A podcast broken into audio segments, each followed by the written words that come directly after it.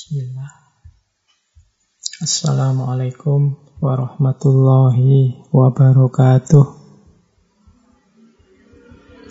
Bismillahirrahmanirrahim.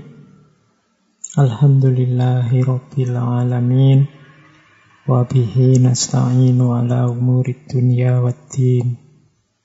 Allahumma salli wa sallim wa barik ala habibina wa syafi'ina Sayyidina wa maulana Muhammadin wa ala alihi wa ashabihi wa man tabi'ahum bi ihsanin ila yaumiddin Bismillah Mari kita lanjutkan ngaji filsafat kita. Malam hari ini kita masih ada di sesi para sufi Nusantara. Mari kita niatkan ngaji malam hari ini semata-mata karena Allah lillahi ta'ala. Semoga dengan ngaji ini wawasan kita bertambah, ketidaktahuan, kebodohan kita berkurang. Karena ada satu pandangan dari seorang filosof bahwa problem besarnya manusia itu secara umum ada tiga. Yang pertama kemiskinan, yang kedua ketakutan, dan yang ketiga kebodohan. Situasi corona hari ini, situasi ada pandemi COVID ini mungkin merupakan bagian dari problem ketakutan. Nanti kalau ada masalah besar dalam dunia ekonomi berarti kita juga dapat masalah kemiskinan. Tapi dalam teori ini sebenarnya masalah nomor satu dan nomor dua itu lebih mudah diatasi. Yang paling mudah diatasi kemiskinan. Kemudian baru setelah itu ketakutan. Dan yang paling sulit adalah kebodohan. Kenapa kebodohan dianggap problem yang paling sulit diatasi? Karena biasanya orang yang bodoh itu, orang yang tidak tahu itu sering merasa dirinya tahu. Jadi dia tidak ngerti kalau sebenarnya ada masalah. Dia menganggapnya semuanya baik-baik saja dan aku ngerti segalanya. Padahal hakikatnya manusia kan banyak tidak ngertinya daripada ngertinya. Maka dalam teori ini terus disebut problem kemiskinan, problem ketakutan itu lebih mudah diatasi karena orangnya sadar bahwa saya sedang miskin, ekonominya terpuruk, bahwa saya ini punya ketakutan-ketakutan. Tapi kalau problem kebodohan ini orang sering tidak merasa kalau dirinya tidak tahu. Lebih sulit karena proses mengatasinya butuh satu langkah ke depan yaitu orangnya disadarkan dulu bahwa dia tidak tahu. Nah, semoga ngaji kita yang sudah sekian ratus sesi bisa sedikit-sedikit nyumbang untuk menyadarkan kita bahwa ternyata kita banyak tidak tahunya daripada tahunya. Semoga teman-teman siap untuk istiqomah senantiasa belajar, tidak bosan-bosannya.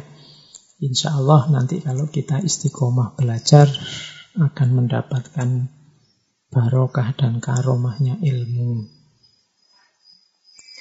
Bismillah, kita mulai tema kita malam hari ini yaitu sowan pada beliau Kanjeng Sunan Bonang.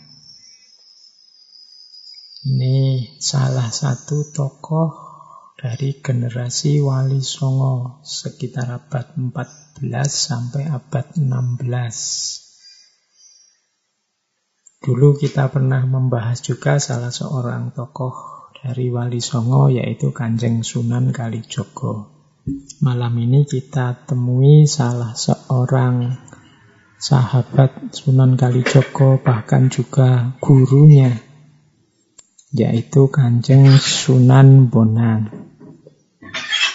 Istilah Sunan ini kependekan dari susuhunan. Susuhunan itu berarti kalau diartikan letterlet itu tempat menerima susunan. Yang dimaksud susunan itu susunan lima jari. Jadi kalau teman-teman lihat posisi orang sedang menyembah, kemudian lima jarinya diadungkan, saling menempel, nah itu namanya susuhunan. Kalau lihat emojinya, emotikonnya WA yang teman-teman sering ngasih gambar telapak tangan dua nempel, nah itu sebenarnya posisi susuhunan. Biasanya diberikan pada orang yang sangat dihormati. Susuhunan kemudian disingkat jadi sunan. Meskipun ada juga yang bilang bahwa sunan itu dari bahasa Arab, jamaknya sunnah itu sunan. Berarti beliau-beliau para wali ini adalah orang-orang yang gemar dan cinta menjalankan sunnah-sunnah dalam agama. Ya monggo yang disetujui yang mana, tapi yang jelas para wali ini punya jasa yang sangat besar bagi masyarakat Nusantara. Kalau wali songo ya khususnya di Pulau Jawa, karena dalam jangka waktu 2 sampai 3 abad mereka bisa memasukkan Islam di hampir 80% wilayah Jawa. Oke. Ya meskipun hari ini kan ada juga orang-orang yang setengahnya meragukan apa ya beneran ada wali songo. Kalau para walinya pasti ada, peninggalannya banyak, makam-makamnya di mana-mana. Tapi nanti tafsir terhadap satu lembaga atau satu institusi yang dikenal dengan nama Wali Songo ini macam-macam. Silahkan teman-teman cari di buku-buku ada tentang perdebatan makna Wali Songo. Ada yang bilang Songo itu ya angka. Berarti ada semacam dewan wali yang jumlahnya sembilan yang nanti ini kalau ada salah satu meninggal ya diganti wali yang lain. Dewan ini punya misi khusus, punya tugas khusus. Ada yang bilang songo itu istilah sebenarnya dari bahasa Buddha Sangha. Ada yang bilang songo itu dari bahasa Arab sana yang artinya mulia. Jadi wali songo itu wali-wali yang dimuliakan. Oke, kita malam ini tidak membahas kontroversi itu. Yang jelas mereka adalah orang-orang mulia yang jasanya sangat besar. Mereka yang membawakan cahaya ke tanah Jawa dengan ajaran Islamnya. Oke, baik. Langsung saja kita berkenalan dengan beliau Kanjeng Sunan Bonang. Ini beliau ini termasuk keluarga para wali. Mbah buyut beliau itu generasi awal wali yang menyebarkan Islam ke tanah Jawa.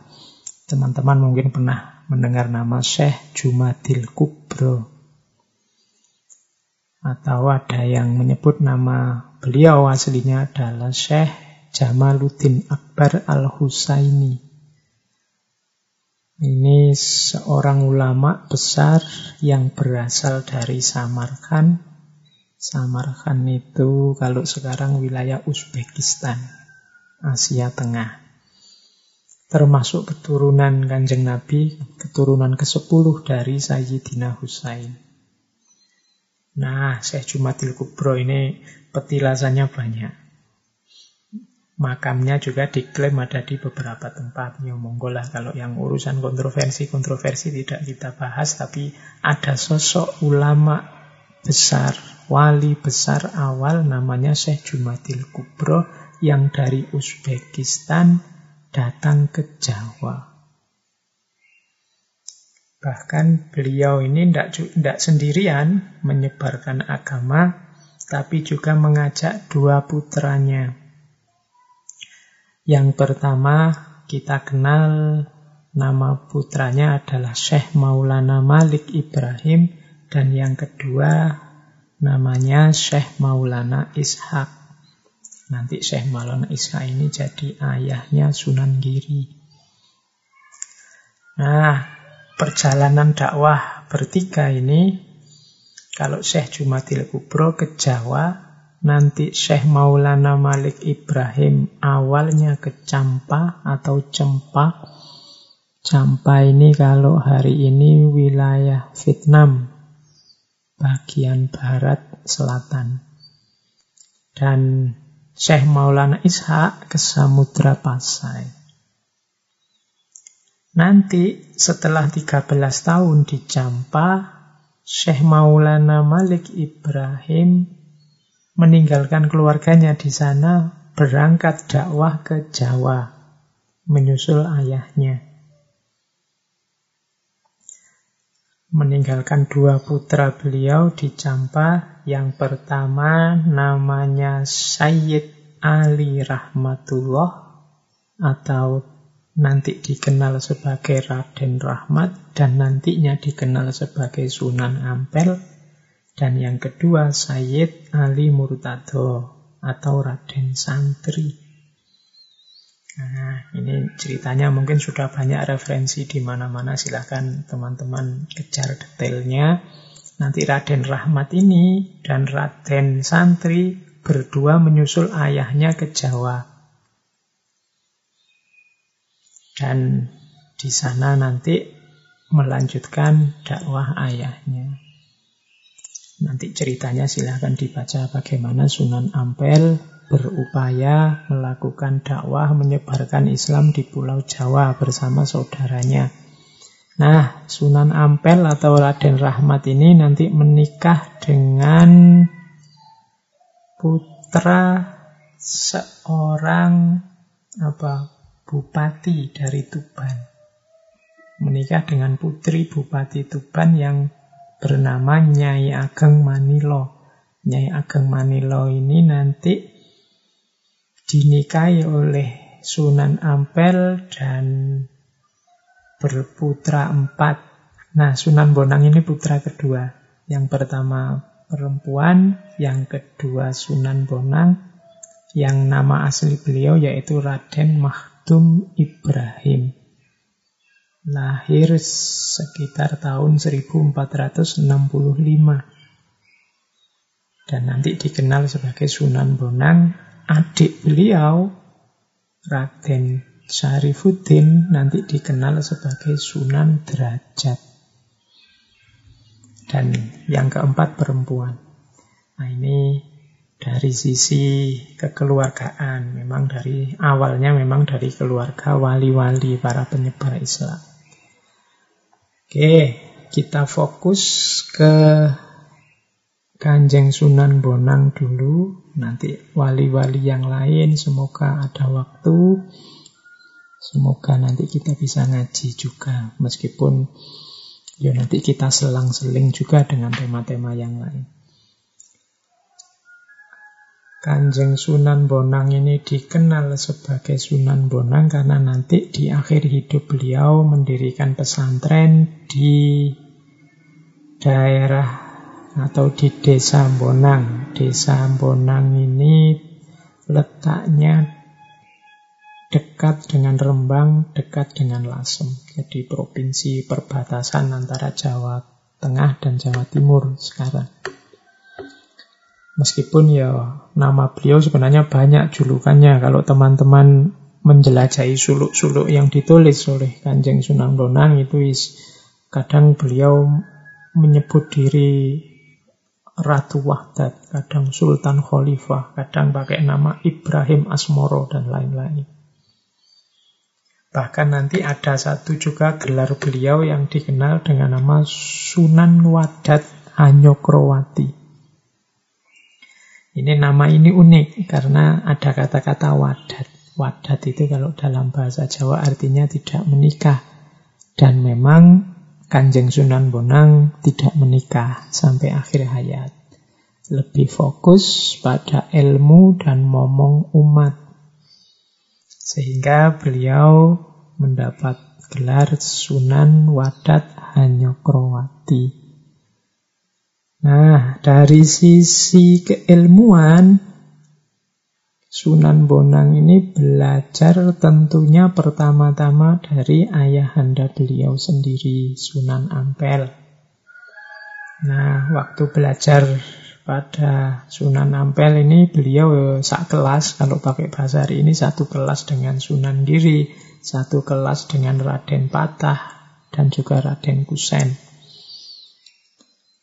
nanti melanjutkan studi ke Pasai, ke Samudra Pasai. Jadi rencananya beliau ini mau naik haji bareng Raden Paku, Raden Paku Sunan Giri. Cuma transit dulu di Samudra Pasai dan di sana beliau berguru pada ayahnya Raden Paku, Syekh Maulana Ishak. Ini berarti termasuk guru beliau. Ini cerita kunjungan Sunan Bonang ke Malaka ke Maulana Isa ini nanti dicantumkan di naskah Sulalatus Salatin yang isinya sejarah Melayu. Nah, nantinya ini semacam biografi beliau sepulang dari berguru, sepulang dari Mekah, Sunan Bonang ini ditugaskan oleh ayahanda beliau untuk berdakwah ke Kediri. Nanti beliau tinggal di desa Singkal, tinggal di masjid di sana, daerah Ndoho, Kediri. Nah, cerita yang populer sekali tentang upaya dakwah Sunan Bonang di Kediri ini bisa dibaca di salah satu babat namanya Babat Doho. Jadi Babat Doho itu isinya antara lain kisah bagaimana perjuangan Sunan Bonang untuk mengislamkan Kediri dan sekitarnya. Di situ banyak cerita-cerita tentang kanuragan, tentang kesaktian, melawan apa masyarakat di sana yang resisten dan macam-macam ada ceritanya. Ada cerita yang terkenal sekali di antara karomahnya Sunan Bonang itu bisa mengubah aliran sungai. Jadi beliau bisa ngatur aliran sungai ini mengalir ke mana. Kalau ada orang dirayu, dituntun untuk masuk Islam, kemudian kekurangan air, bisa dialirkan aliran sungai Berantas bisa mengalir ke tempat mereka dan seterusnya. Itu salah satu contoh karomahnya beliau. Bahkan di Kediri saat itu berkembang kalau hari ini mungkin namanya aliran sesat. Jadi salah satu ajaran ilmu hitam dalam tanda petik yang dikenal dengan nama Pancamakara Puja. Ini dari aliran namanya Bahirawa Tantra. Ini aliran ini populer saat itu dan Sunan Bonang harus berhadapan dengan tokoh-tokoh dari aliran ini. Nanti ada yang namanya Butolo Coyo, ada yang namanya Nyai Pluncing itu kalau silahkan dibaca di Babat Doho. Dari sini nanti muncul ritual yang hari ini dikenal namanya kenduren. Kenduri atau selamatan. Jadi ritualnya Bhairawa Tantra yang namanya Pancamakara Puja ini jadi dilakukan biasanya malam-malam ngumpul bareng-bareng melingkar kemudian melakukan ritual yang dikenal dengan nama Molimo. Molimo itu yaitu mamso, matsyo, modo, maituno, dan mudro. Mamso itu daging, matsyo itu ikan, modo itu mabuk, maituno itu bersetubuh, bersenggama, mudro itu meditasi. Jadi aliran ini punya pandangan nafsu itu harus dituntaskan, dipenuhi sampai beres, baru orang bisa masuk ke ranah spiritual. Cuma asumsi ini dijalankan dengan vulgar. Jadi dalam ritual itu kemudian bersama-sama makan daging, bersama-sama makan ikan. Oh ini kan nafsu makannya dipenuhi, pokoknya sampai kenyang sekenyang-kenyangnya. Kemudian mabuk, minum-minum sampai mabuk. Bahkan kemudian saat mabuk melakukan apa persetubuhan masal, persenggamaan masal, maituno tadi. Jadi ini pokoknya menghabiskan hasrat, menuntaskan nafsu dengan cara mereka yang dikenal molimo itu. Asumsinya kalau sudah begini nafsu akan selesai, lemah, tidak mengganggu lagi. Baru setelah itu mudro, meditasi. Nah, Sunan Bonang berhadapan dengan aliran yang semacam ini. Oleh Sunan Bonang, tradisi ini kemudian disaingi. Sunan Bonang bikin halakoh juga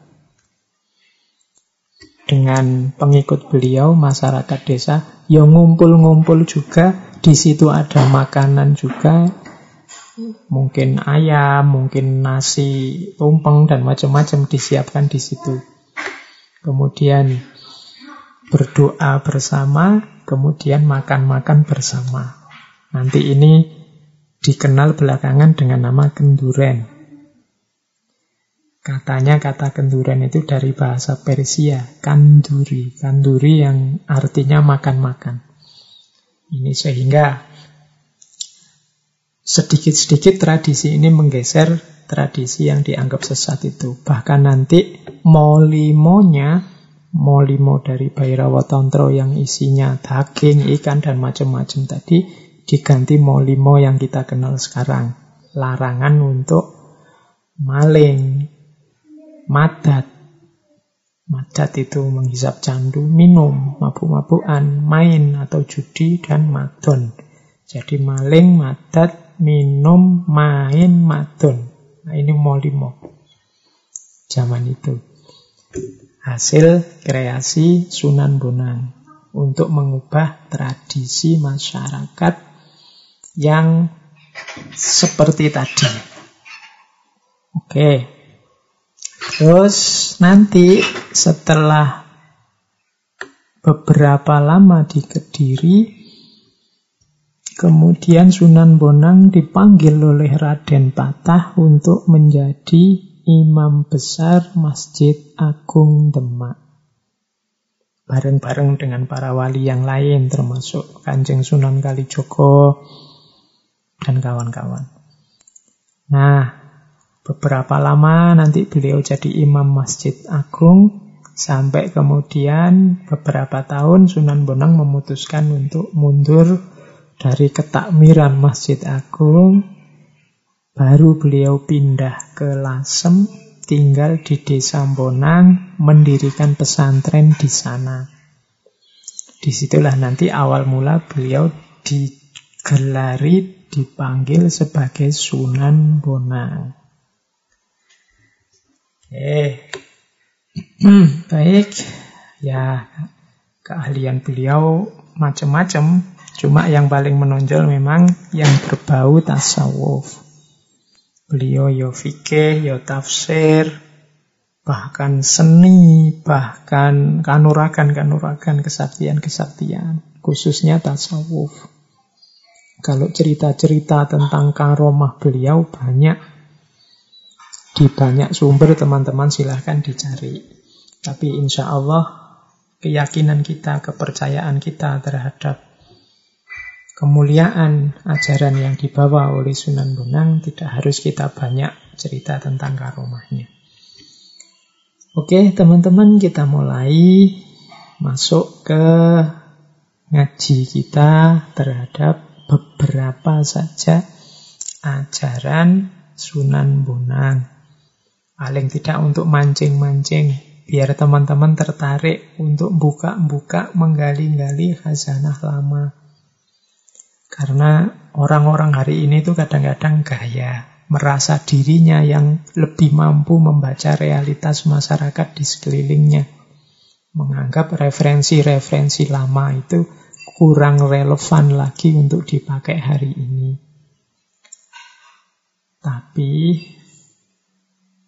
mereka-mereka ini, para wali, para ulama yang dulu berjuang juga di tempat kita hari ini tinggal, juga bukan orang yang sama sekali tidak ngerti tentang tempat kita tinggal ini, tentang Jawa, tentang Indonesia, tentang Nusantara. Pasti dalam banyak karya-karya mereka terkandung hal-hal yang bermanfaat untuk kita. Apalagi mereka ini aulia, wali-wali, orang-orang yang dicintai oleh Allah. Siapa tahu dari karya-karya mereka ini nanti kita bisa ketemu banyak hal yang relevan untuk pertumbuhan spiritual kita, untuk kehidupan sosial kita, untuk harmoni budaya kita, dan macam-macam. Maka itulah gunanya kita buka-buka, kita bongkar-bongkar lagi karya-karya mereka. Ini PR bagi kita. Maka di ngaji filsafat bulan ini kan saya tunjukkan kitabnya, silahkan dijelajahi sendiri. Kita hanya mancing-mancing menunjukkan sedikit-sedikit mengingat waktunya. Baik, kita mulai untuk membahas apa yang dibawa termasuk ajaran-ajaran yang disampaikan oleh Kanjeng Sunan Bonang. Yang jelas, yang istimewa dari perjuangan para sunan ini adalah cara mereka memperkenalkan dan memasukkan Islam ke tengah masyarakat dengan cara yang sangat halus. Sama sekali tidak ada kekerasan sama sekali, tidak menimbulkan kontroversi-kontroversi besar. Sebagaimana dulu pernah kita kaji dalam sesi Sunan Kalijogo, ada dua prinsip yang dipakai oleh para wali, yaitu yang pertama adalah tutwuri handayani, dan yang kedua tutwuri hangiseni. Tutwuri Handayani itu mengikuti dari belakang. Kalau orang mengikuti dari belakang itu kan berarti dia tidak merentah-merentah, tidak mengarahkan. Orang yang jalan di belakang itu monggo yang depan mau ke mana silahkan. Tapi tidak sekedar mengikuti, namun juga handayani. Handayani itu memberdayakan. Jadi ikut jalan dari belakang tapi sambil ngajari biar yang depan berdaya, yang depan pinter milih arah, yang depan tidak tersesat jalannya. Itu namanya tuturi handayani. Jadi nantinya mereka mau ke mana, itu diajari dari belakang, tapi biarkan mereka jalan sendiri. Tidak diseret, tidak apa disetir dari depan. Itu namanya tutwuri handayani. Jadi orang dengan kesadarannya sendiri milih kebenaran, milih kebaikan. Nah, itu namanya tutwuri handayani. Yang kedua tutwuri hangiseni. Tutwuri hangiseni ini mirip dengan handayani tadi, mengikuti dari belakang sambil mengisi, nambah wawasan, nambah ilmu, nambah pengetahuan. Sehingga yang di depan ini pinter, terus bisa jalan sendiri ke arah yang benar. Itu namanya tuturi hangiseni. Tidak berdiri di depan, kemudian merentah-merentah, nyuruh-nyuruh, bahkan marah-marah, maksa orang ikut dia. Tapi berdiri di belakang sambil mengisi dengan wawasan-wawasan kebenaran, kebaikan, keindahan, sehingga yang di depan sadar terus mereka milih rute perjalanan yang benar. Jadi ini prinsip strategi dakwah yang dilakukan oleh para wali zaman dulu. Jadi dakwah yang tidak menimbulkan konflik, dakwah yang tidak melahirkan masalah. Dakwah itu kan sebenarnya memberi solusi kebenaran, solusi kebaikan. Jangan sampai dakwah kita malah melahirkan problem baru. Kalau pakai bahasa pepatah ya mengambil airnya, mengambil ikannya tapi jangan sampai keruh airnya. Itu strategi dakwah yang kedua. Nah untuk melakukan ini, para wali banyak menggunakan media seni. Hmm, seni ini kan lebih halus. Seni ini kan lebih mudah masuk ke tengah masyarakat. Yo kalau zaman dulu seni ini gamelan, wayang, dan lain-lain. Yo monggo hari ini kalau memang dibutuhkan mode dakwah semacam ini, ya teman-teman harus menguasai seninya. Kalau dulu medianya gamelan, mungkin sekarang yo mediane film, sinetron, YouTube, Instagram, dan macam-macam. Monggo gunakan itu untuk yang positif sebagai wadah. Kalau zaman dulu para wali ya pakai wayang, pakai tembang, pakai suluk, gamelan. Bahkan nanti ada satu gamelan alat musik yang hasil karya Sunan Bonang yang nanti dikenal dengan nama Bonang. Alat musik gamelan yang namanya Bonang ini bentuknya seperti gong yang kecil itu nanti. Cara mainnya dipukul. Bonang ini kalau zaman dulu manfaatnya besar. Biasanya untuk mengumpulkan orang, ada pengumuman dari pemerintah macam-macam. Terus orangnya muter-muter desa sambil mukul bonang ini tadi. Media untuk mengumumkan sesuatu, untuk menerangkan sesuatu zaman dulu. Dan bagian juga dari musik gamelan yang mengiringi wayang. Kalau di wayang tidak bisa Panjang kalau dijelaskan bagaimana dasarnya para wali menggunakan media wayang. Wayang itu di India tidak ada, meskipun ceritanya basicnya dari India, pertempuran antara Kurawa dan Pandawa, tapi para wali memodifikasi cerita itu sesuai dengan visi dan misi yang mereka bawa ditambah ceritanya, dimodifikasi, bahkan tokoh-tokohnya diberi nama ulang. Bahkan ditambah tokoh-tokoh misalnya ditambahi Punokawan, kemudian ditambah tokoh-tokoh yang kalau dalam cerita India tidak ada. Dikenal juga cerita namanya cerita carangan. Oh, ini Sunan Kalijogo, Sunan Bonang, dan kawan-kawan punya kreasi carangan. Carangan itu di pakem Mahabharatanya tidak ada. Misalnya cerita tentang kalau dulu Sunan Kalijogo ada Dewa Ruci. Kemudian masih ada cerita tentang Petruk dadi ratu. Masih ada cerita Layang Kalimosodo. Ada cerita Semar Barang Jantur, ada cerita Begawan Ciptoning, ada cerita Wahyu Widayat, macam-macam. Hasil kreasi para wali. Termasuk tokoh-tokoh tambahan para punokawan tadi. Gareng, Petro, Bagong, Semar. Oh ini hari ini banyak buku-buku yang membahas tentang sufisme dalam wayang. Yang nanti ditafsir misalnya Gareng Petruk Bagong Semar itu sebenarnya simbol dari kondisi jiwa manusia. Gareng ini simbolnya nafas yang amarah, Petruk simbolnya nafas yang lawamah, Bagong simbolnya nafas yang mulhamah, sufiyah, dan Semar ini simbolnya nafas yang mutmainah. Ada yang nafsir Punokawan ini sebenarnya simbol dari suluk Makanya namanya gareng. Gareng itu diambil dari korin, nala korin. Nala korin itu dapat teman. Ini mungkin tafsir dari Amar Ma'ruf, mengajak yang baik. Mencari teman. Kemudian Petro. Petro dipandang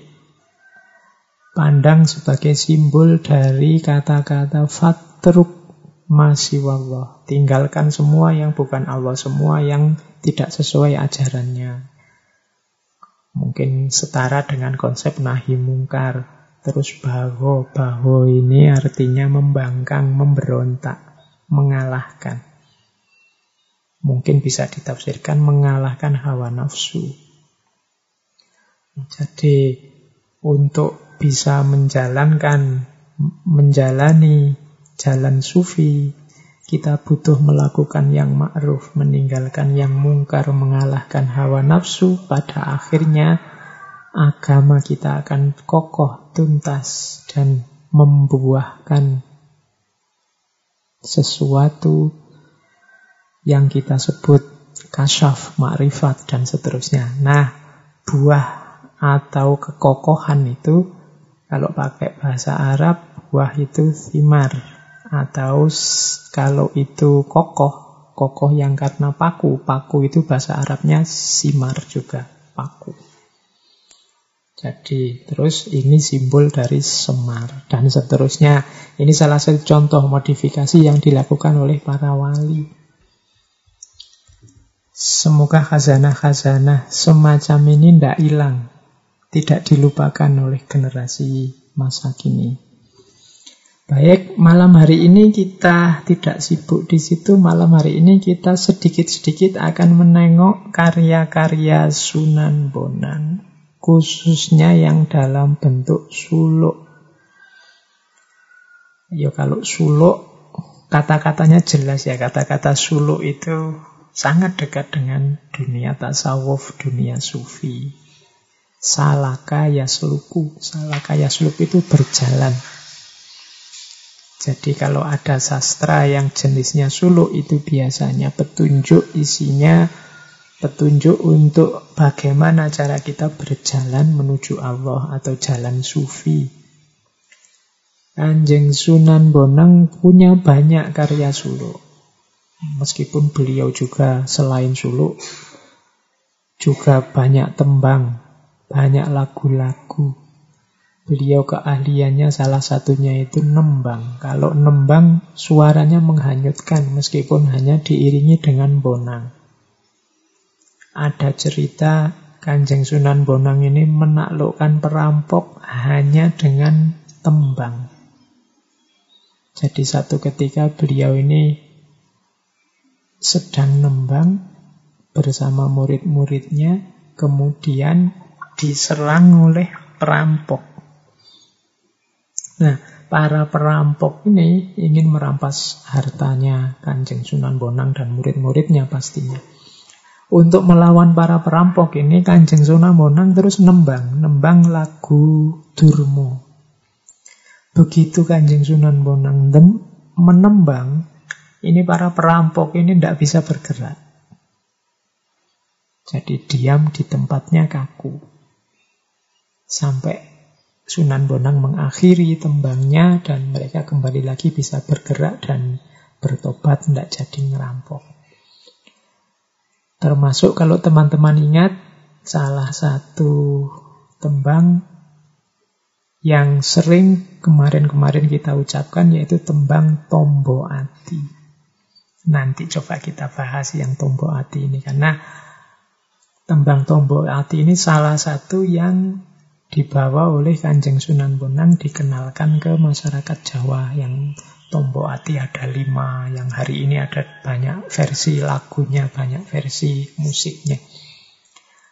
Kalau suluk, Sunan Bonang punya beberapa karya suluk yang luar biasa. Hanya memang sayangnya banyak di antara karya-karya penting ini hari ini jadi koleksi di Belanda sana di Amsterdam. Hanya beberapa yang kita bisa menikmati di Indonesia hari ini. Tapi insya Allah nanti pada saatnya juga kita bisa mengakses. Jadi suluk-suluk yang paling terkenal yang pertama mungkin teman-teman masih ingat ada suluk ujil. Nanti kita bahas ya suluk ujil ini. Kita ungkap sedikit-sedikit isinya apa. Kemudian ada suluk khalifah. Suluk khalifah ini isinya kisah dari Sunan Bonang tentang perjalanan beliau mencari ilmu ke Malaka yang tadi sempat saya singgung sedikit. Ada suluk kadersan, ada suluk regul, ada suluk bentur, ada suluk wasiat, ada suluk pipiringan, ada suluk jebeng, dan lain-lain. Ya nanti silahkan teman-teman yang tertarik untuk mendalami ajaran-ajaran Kanjeng Sunan Bonang silahkan banyak ajaran beliau ditulis dalam bentuk suluk dan isinya sebagian besar merupakan petunjuk dan kisah pengalaman beliau menjalani jalan sufi menjalani suluk. Makanya judulnya sebagian besar ya memang suluk. Baik, kita tengok ya beberapa kita awali dari salah satu karya beliau yang paling unik. Ini satu-satunya karya yang bentuknya prosa. Yang lain kan modelnya suluk. Kita awali, ini karya ini kadang orang menyebutnya kitab bonang, kadang menyebutnya primbon bonang. Atau kalau di barat dikenal dengan istilah atau beberapa juga menyebutnya naskah ini judulnya adalah Pitutur Syekh Bahari. Kita awali dari ini saja ya, nanti yang wujil yang agak belakangan. Jadi ini kitab ini, buku ini satu-satunya yang coraknya prosa, tidak seperti suluk-suluk yang lain. Isinya dialog, tanya jawab antara guru murid gurunya namanya Saiful Rijal, eh muridnya namanya Saiful Rijal, gurunya namanya Syekh Bari. Ada yang bilang ini sebenarnya kiasan Saiful Rijal ini ya Sunan Bonang sendiri dan gurunya ini adalah seorang guru yang berasal dari Pasai.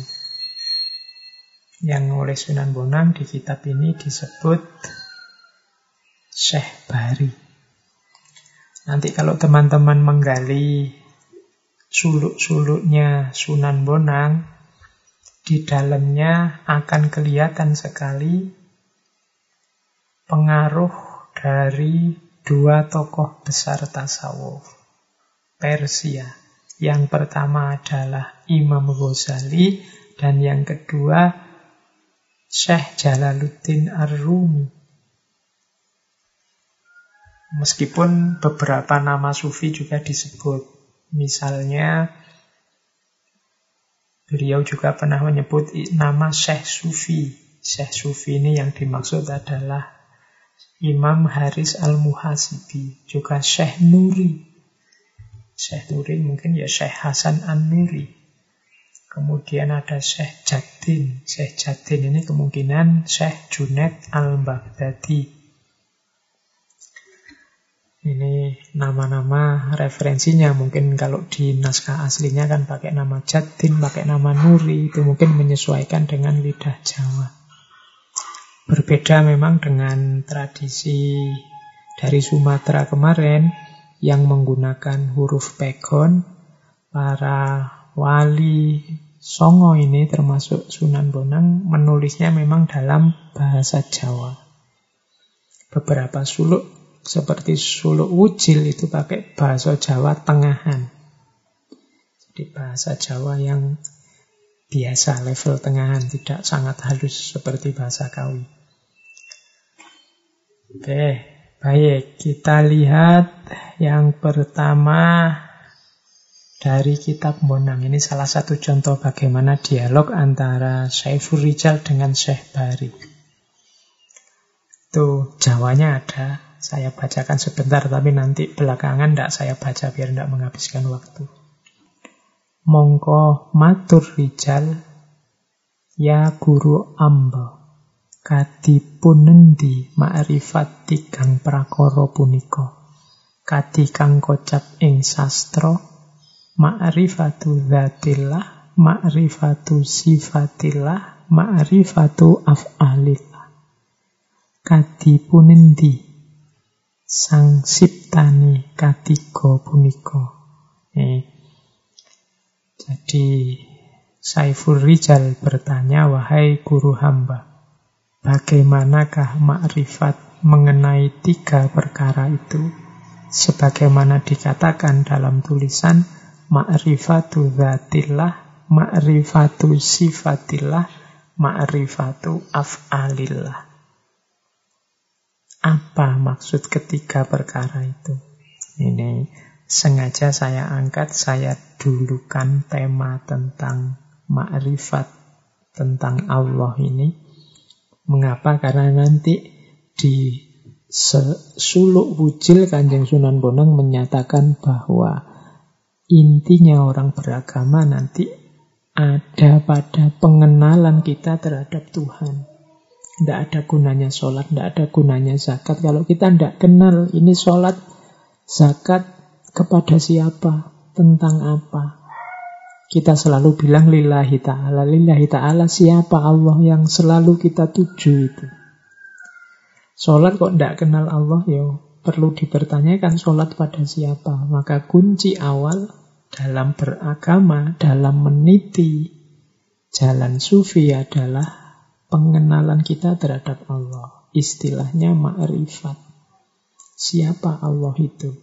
Dan kalau menurut kitab Bonang ada tiga konsep ma'rifat seperti yang ditanyakan oleh Rijal yaitu ma'rifatu dhatillah yang kedua ma'rifatu sifatillah dan yang ketiga ma'rifatu af'alillah Mari kita kenali Allah yang tiap hari kita tuju, tiap hari kita diperintahkan untuk mengingatnya, untuk berpikir pada. Kita sering mendengar pepatah, tak kenal maka tak sayang. Kemarin-kemarin kita berambisi sekali untuk cinta pada Allah, lah bagaimana kita bisa cinta kalau kenal saja tidak? Maka langkah pertama adalah mengenalnya. Dan kalau mengikuti primbon bonang ini, mengenal Allah itu ada tiga aspeknya, yaitu mengenali zatnya, mengenali sifatnya, dan yang ketiga mengenali afalnya. Syekh Bari lalu menjawab, Wahai Rijal, arti ma'rifatu zatillah adalah ketahuilah wujud Allah yang maha luhur itu tunggal. Tiada sekutu baginya. Dia mempunyai sifat sedia, langgeng, kekal, maha suci, tidak berjisim, tanpa arah, tidak bercampur, hadir tapi tidak terlihat. Wujudnya langgeng dan maha suci dalam cintanya kepada dirinya wujudnya langgeng dalam kerajaannya dan tidak berubah dalam keindahannya. Jadi Allah dari sisi zat itu yang jelas yang pertama wujud. Kemudian ya kalau dari sifat 20 ya kidam, kemudian bakok, dan seterusnya. Maha suci, tidak berjisim, tidak punya arah, tidak bercampur tanpa arah, tidak bercampur, tidak terlihat. Susah menjelaskan zatnya Allah, maka biasanya menggunakan term tidak. Ini terjemahan dari Laisa Kamislihi Syai'un. Dari sisi zatnya Allah itu tidak ada yang mirip dengannya apa pun sesuatu pun dan bahkan tidak ada kata-kata yang bisa menguraikan, menggambarkan secara tepat zatnya.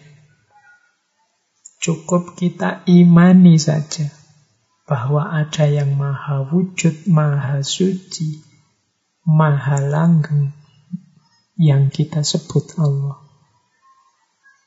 Detil zatnya seperti apa, laisa kamislihi syai'un. Nah ini ma'rifatu dhatillah. Makanya ada banyak orang tanya, Pak, bukankah berpikir tentang zatnya Allah itu ada larangannya? Ya, cuma larangan ini tidak dalam arti pikiran kita pasti sesat kalau berpikir tentang zatnya, tapi pikiran kita tidak akan mampu menjangkaunya. Tidak perlu terlalu capek memikirkan zatnya Allah daripada habis tenaga, habis waktu imani saja Allah di level zatnya. Karena ini bukan sesuatu yang bisa dijelaskan. Oke, terus ini nanti panjang diskusinya kalau saya lanjutkan. Kita ke definisi kedua, ma'rifatu sifatillah.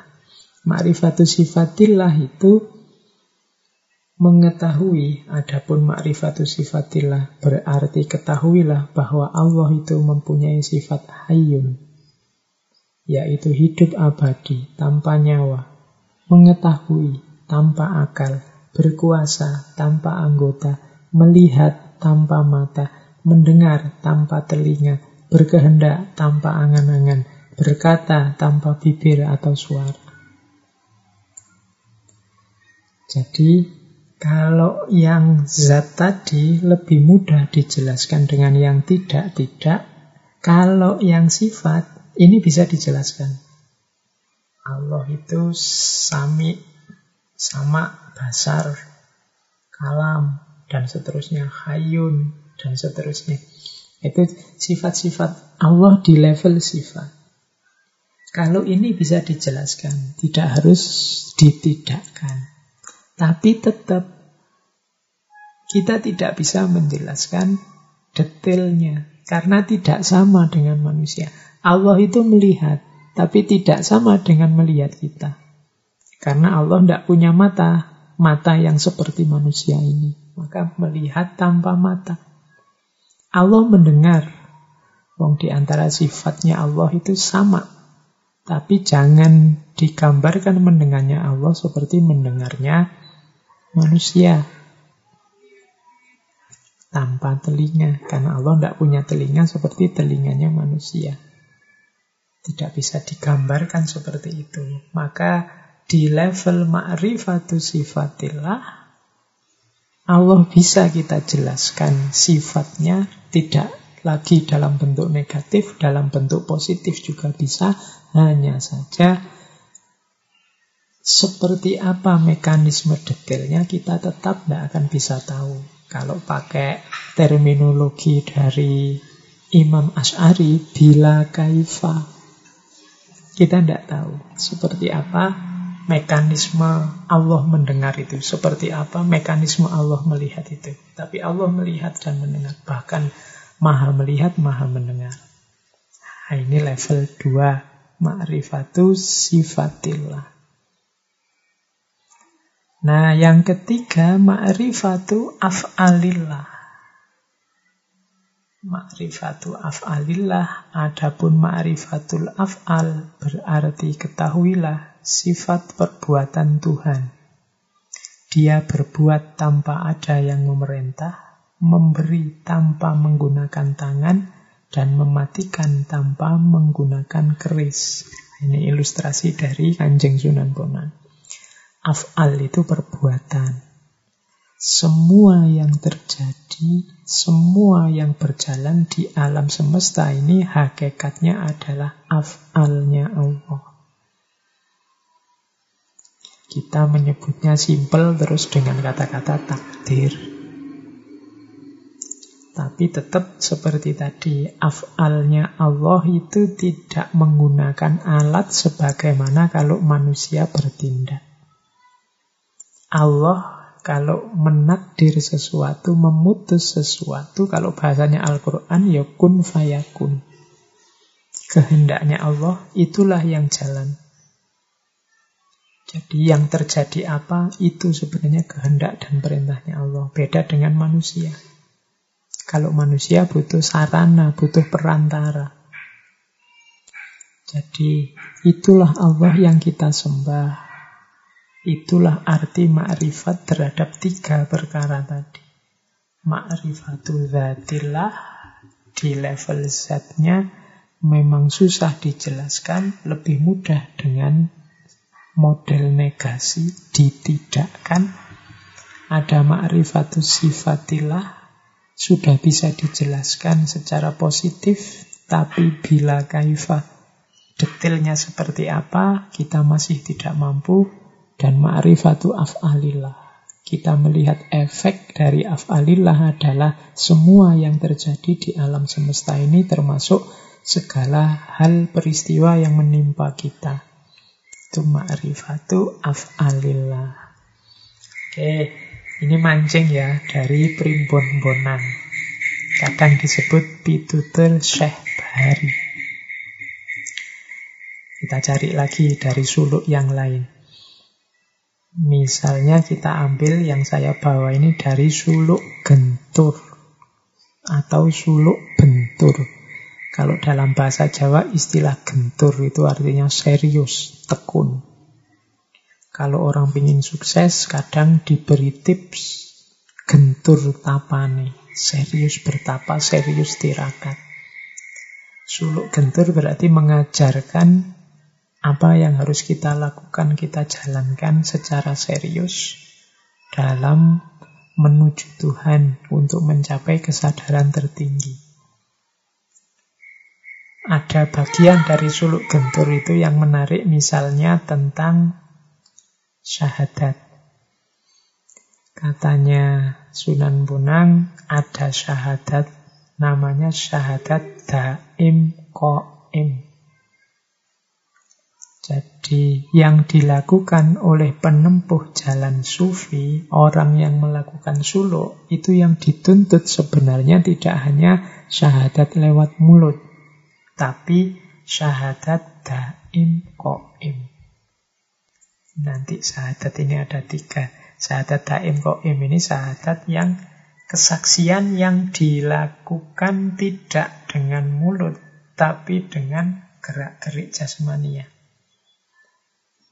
Misalnya kesaksian dengan gerak-gerak itu, kalau saya percaya dengan kamu, maka kalau kamu utang, tak utangi deh. Itu kalau kita sama temen.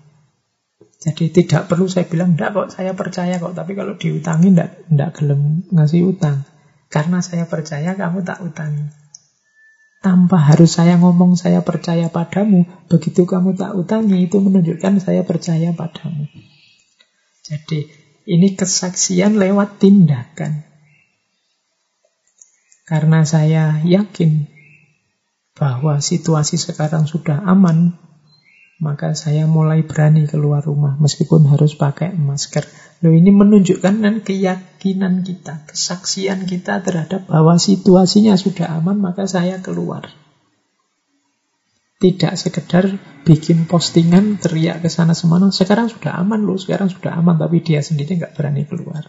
Nah, sahadat daim koim ini bersaksi atas kebenaran Islam, kebenaran Allah yang dibawa oleh kanjeng Nabi lewat perbuatan. Nah ini namanya syahadat daim koim. Makanya orang yang akhir hidupnya adalah la ilaha illallah Berarti sampai akhir hidup orang ini menjalankan pola hidup tidak menuhankan apa pun selain Allah, insya Allah dia masuk surga. Jadi syahadat yang daim koim. Nah ini bisa dilacak di suluk gentur atau suluk bentur. Di dalamnya juga ada urean misalnya tentang fana. Ini yang kemarin belajar saya Siti Jenar, Al-Halaj, dan kawan-kawan itu kan banyak mode-mode urean tentang fana. Kalau dalam suluk genturnya Sunan Bonang, ilustrasinya adalah kalau garam jatuh ke laut, maka dia lenyap. Tetapi tidak bisa dikatakan dia menjadi laut juga tidak bisa dikatakan dia tidak ada. Demikian pula apabila manusia mencapai keadaan fana, tidak lantas dia tercerap dalam wujud yang mutlak. Yang lenyap hanya kesadaran akan keberadaan atau kewujudan jasmaninya. Jadi fana itu tidak membuat manusia jadi Tuhan, atau membuat diri kita terserap atau kepanjingan Tuhan. Fana itu kondisi ketika kita tidak sadar lagi, tidak fokus lagi, tidak ngopeni lagi aspek hidup jasmaniah kita. Hidup duniawi kita. Karena fokus kita sudah sepenuhnya ada pada Allah saja. Mirip seperti kalau teman-teman pernah mendengarkan kisahnya Laila Majnun itu kan. Yang dialami oleh Majnun di hadapan Laila adalah kondisi ketika fana. Ketika Majnun melupakan hakikat dirinya sendiri karena dirinya sudah penuh dengan Laila. Jadi orang fana itu ketika pikirannya, hatinya, fokus mentalnya, semua batinnya hanya Allah saja. Maka keberadaan dirinya terlupakan. Dirinya yang sedang sengsara, dirinya yang sedang kelaparan, dirinya yang sedang menderita sakit apa. Tidak jadi perhatian karena perhatiannya hanya Allah saja. Ini penjelasan dari Kanjeng Sunan Bonang tentang situasi fana tidak bisa diartikan fana itu manusianya jadi Tuhan. Atau manusianya hilang, yang ada tinggal Tuhan. Tidak. Jadi tidak kondisi suwung, juga tidak kondisi lenyap. Hanya saja kesadarannya yang teralihkan dari kesadaran manusia ke kesadaran tentang Tuhan. Penjelasan semacam ini bisa nanti digali dari suluk bentur. Nanti di suluk bentur juga melanjutkan tentang syahadat tadi dijelaskan ada tiga macam syahadat. Yang pertama ada syahadat mutawilah. Yang kedua ada syahadat mutawasitoh. Yang ketiga ada syahadat mutahhiroh. Ini disuluk bentur. Saat kita itu sebagai seorang muslim melaksanakan tiga syahadat ini. Yang pertama mutawilah. Mutawilah itu syahadat dulu ketika kita belum dilahirkan ke dunia ini. Silahkan teman-teman dibuka ayat Al-Quran yang bunyinya Alastu birobbikum Kolu bala syahidna. Ini dulu sebelum kita lahir Allah bertanya pada kita Bukankah aku ini Tuhanmu? Terus roh kita yang belum turun ke dunia bersaksi Kolu bala syahidna. Iya kami bersaksi. Ini kan juga syahadat, bersaksi. Jadi dulu kita sudah meyakini dan bersaksi bahwa Allah lah Tuhan satu-satunya. Terus kita turun ke muka bumi. Kita dilahirkan. Nah saat lahir, begitu mampu berpikir, punya kesadaran, masuk ke syahadat yang mutawasito. Kita mendeklarasikan diri asyhadu an la ilaha illallah wa asyhadu anna muhammadar rasulullah. Nah ini syahadat yang mutawassito. Level 2. Dulu bersaksi sebelum kita lahir dan sekarang bersaksi setelah kita lahir. Tapi jangan lupa syahadat yang ketiga, syahadat mutaakhirah. Ini syahadat ini jelas dilakukan oleh para nabi, para wali, dan orang mukmin yang sejati. Syahadat mutaakhiro itu mirip syahadat daim koim tadi. Tidak cukup kita hanya deklarasi tiada Tuhan selain Allah dan Nabi Muhammad adalah Rasulnya, utusannya. Tapi kita jalankan hidup yang menomorsatukan Allah dan mengikuti sunnahnya kanjeng Nabi. Ah ini namanya syahadat mutaakhirah. Kalau kita menyatakan bahwa satu-satunya Tuhan hanya Allah, ya hidup kita hanya satu-satunya yang kita pertuhankan ya Allah. Kalau kita menyatakan bahwa Kanjeng Nabi Muhammad adalah utusannya, berarti hidup kita kita orientasikan untuk mengikuti petunjuk dari kanjeng Nabi karena kanjeng Nabi itu utusannya. Kita ikuti sunnah-sunnahnya. Nah, ini namanya syahadat mutaakhirah. Dulu kita bersyahadat, kemudian ketika turun ke dunia kita juga sudah syahadat, tapi sempurna syahadat kita kalau juga tidak hanya dinyatakan syahadat itu, tapi juga dijalankan. Kalau di suluk bentur kemudian dijelaskan bila mana tiga syahadat ini dipadukan menjadi satu, maka dapat diumpamakan seperti kesatuan antara tindakan menulis, tulisan, dan lembaran kertas yang mengandung tulisan itu.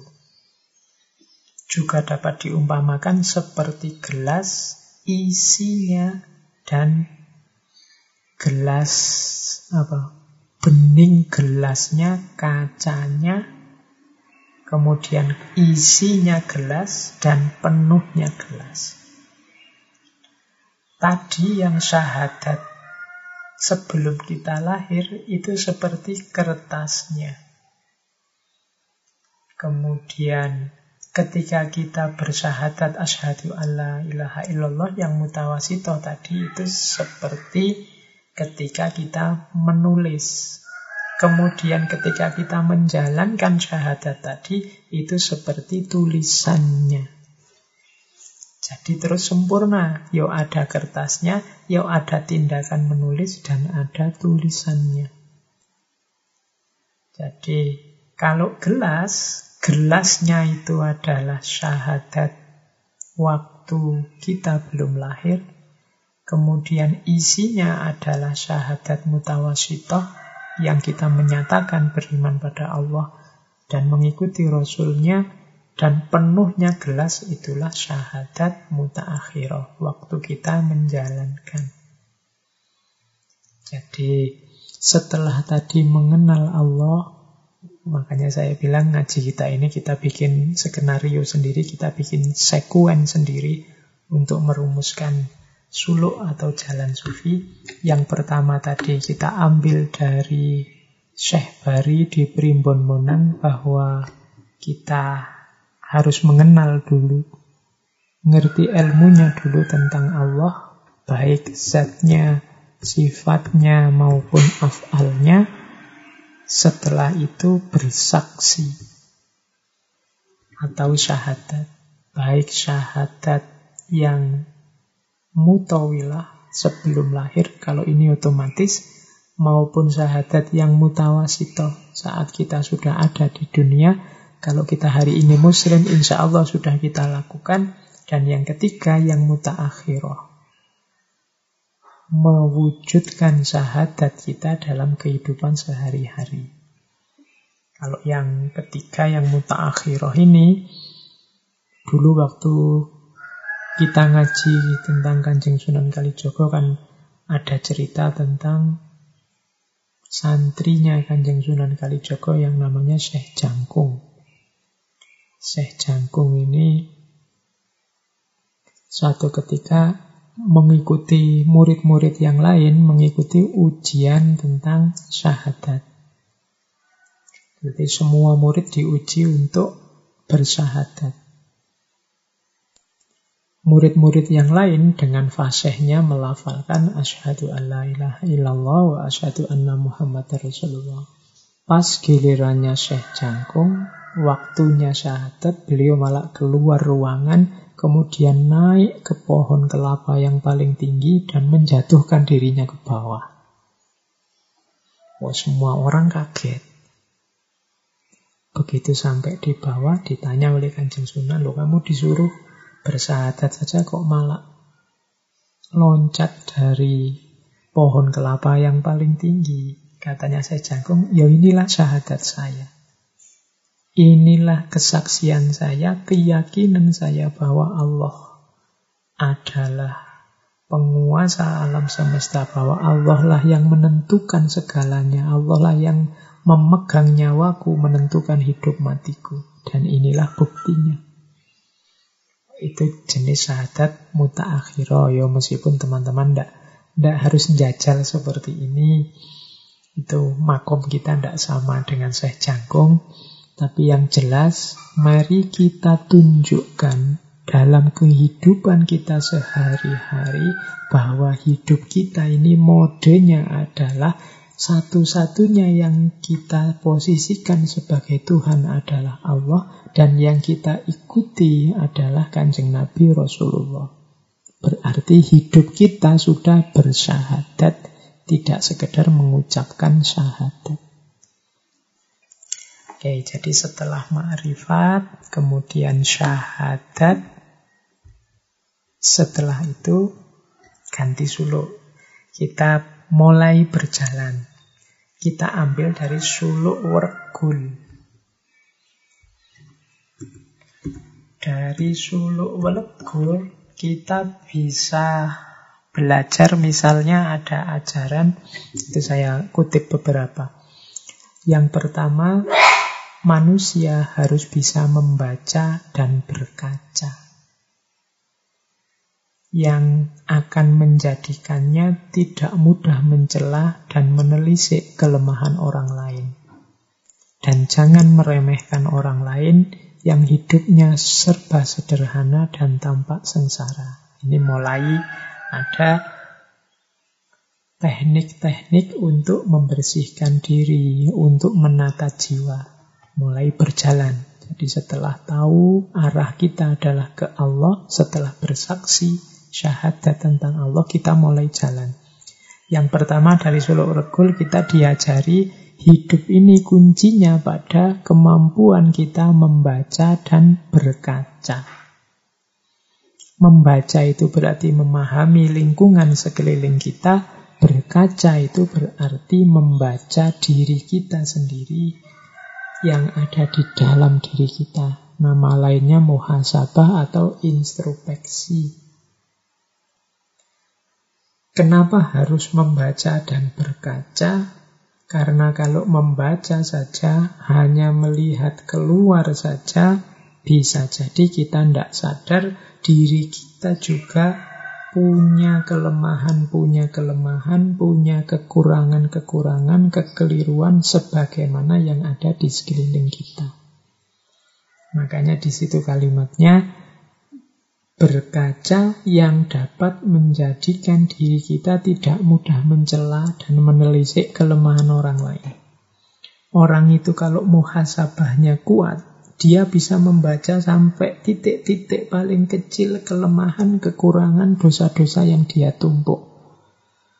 Maka harusnya kalau sudah seperti ini lidahnya berat, tangan kakinya berat untuk mencela, merendahkan orang lain karena dia sadar kerendahan dirinya sendiri. Banyak orang yang cerdas sekali membaca lingkungan sekelilingnya, menunjuk secara tepat salahmu di mana, kelirunya orang ini di mana, jeleknya ustadz ini di mana, sesatnya orang ini di mana, selalu keluar. Orang yang mudah sekali menunjuk keluar mungkin kurang membaca ke dalam.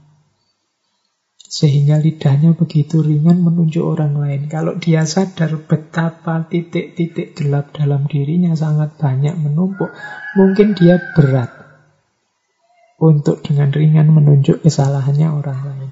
Jalan sufi yang pertama dari Solo Uregul, Kanjeng Sunan Bonang menasehati kita itu. Ya, membaca keluar penting, tapi berkaca ke dalam juga penting. Jadi membaca dan berkaca. Mengkaji, ngaji, tapi sekaligus juga muhasabah. Oke, nasihat pertama. Nasihat yang kedua, manusia hendaklah selalu berjalan sepanjang jalan kejujuran. Apa yang diucapkan dan yang dilakukan harus selaras dengan suara hati. Dengan cara demikian, manusia akan mendapatkan terang batin dan petunjuk dari Tuhan. Nasihat yang kedua, jujur. Jujur ini kelihatannya sederhana, kita sering mengartikan jujur itu sekedar dengan definisi objektif. Kalau A ya diomongkan A, kalau B ya diomongkan B. Tapi sayangnya objektif itu sering kita pakai keluar untuk orang lain, untuk lingkungan kita. Padahal yang lebih penting adalah kejujuran, dalam hati, lewat suara hati tentang diri kita sendiri. Jadi Biar batin kita terang, yang pertama-tama apa? Jujurlah tentang batinmu sendiri, keinginanmu, hasratmu, hatimu. Kalau teman-teman mengikuti kajian-kajian kemarin-kemarin, termasuk Imam Ghazali dan para sufi yang lain kan, diteorikan bahwa hati yang terang adalah kunci dari jalan sufi, kuncinya suluk. Kapan hati ini terang? Ya kalau bersih dari kotoran-kotoran. Maka kejujuran kita tentang kotoran-kotoran kita ini nanti akan jadi kunci kesadaran kita untuk membersihkan kotoran-kotoran ini. Jadi didiklah dirimu untuk jujur bahkan terhadap dirimu sendiri. Kalau jelek ya ngomong aku jelek, aku salah. Aku kemarin keliru.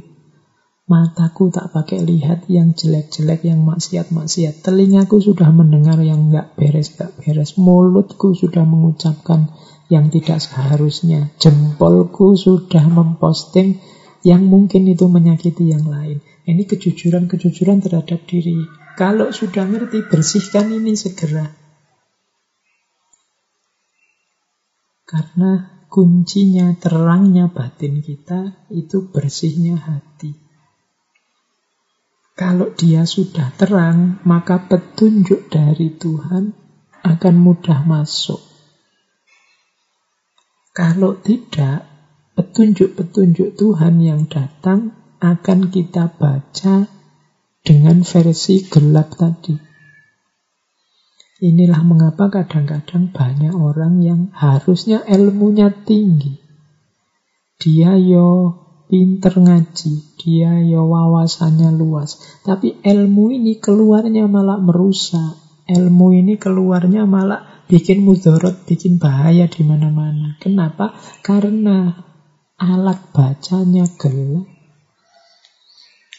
Maka yang kedua, kalau sudah muhasabah, Berarti apa? Jujurlah, bersihkan kekotoran dalam dirimu. Oke, itu nasihat jalan sufi yang kedua dari suluk regul. Yang ketiga adalah kalimatnya kalau manusia berhasrat untuk mengawali laku hidup yang baru, hendaklah selalu bertanya, kepada orang-orang yang paham dan tuntas ilmu pengetahuannya. Dengan demikian, laku hidup yang dijalankan tidak akan tersesat.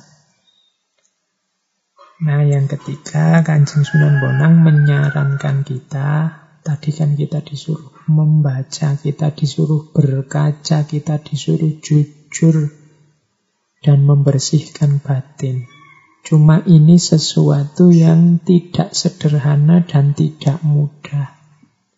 Tadi di depan saya bilang, penyakit yang paling susah disembuhkan itu kebodohan, ketidaktahuan karena banyak orang tidak tahu yang merasa tahu.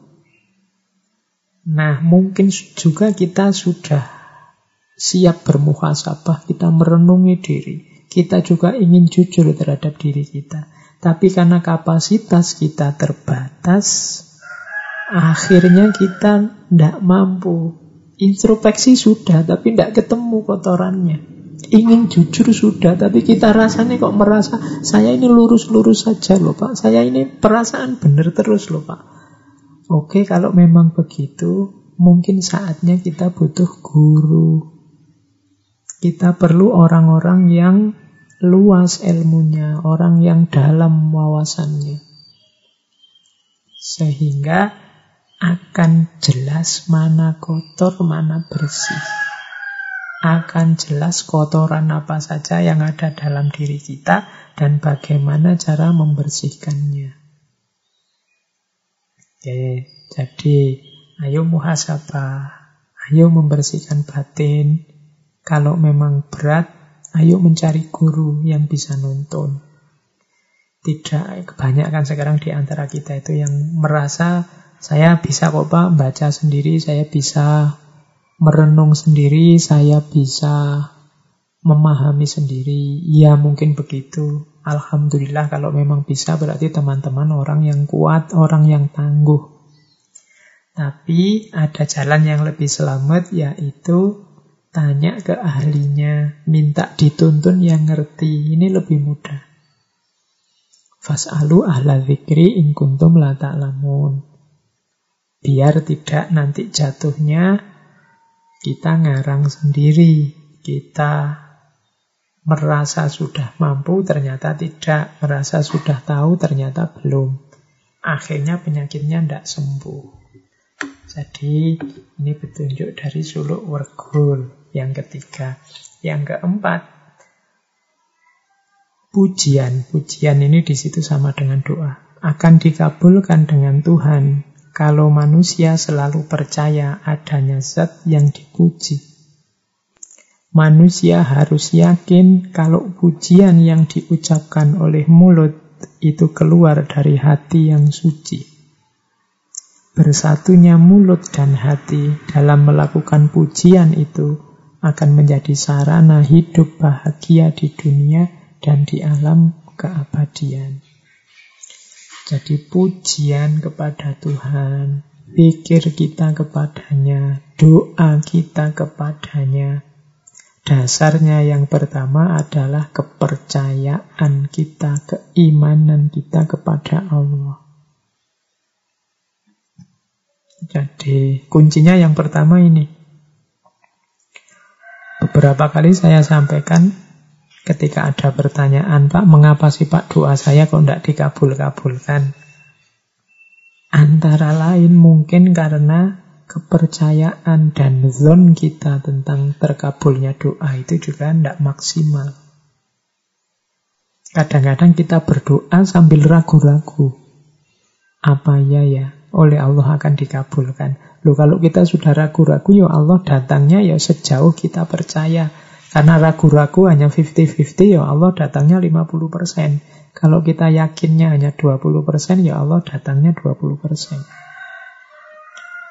Misalnya teman-teman yang sedang akhir masa studi terus wah aku pengen iso lulus kumlot ini mau berdoa minta kumlot tapi apa ya bisa ya oh IP ku cuma sekian kalau dari waktu sekian apa ya bisa apa ya mungkin mata kuliahku yang tak ulang ini nilainya A semua tapi tak berdoa sajalah oh itu menunjukkan ya kita sendiri tidak yakin kok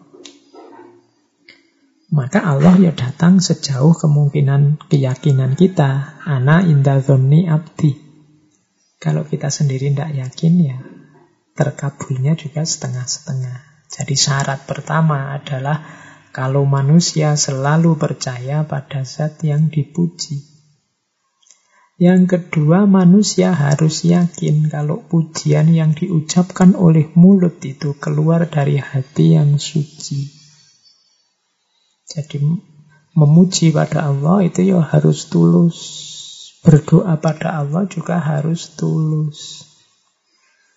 Ketulusan itu diawali sejak ketika kalau berdoa, ketika kita menegaskan keinginan kita.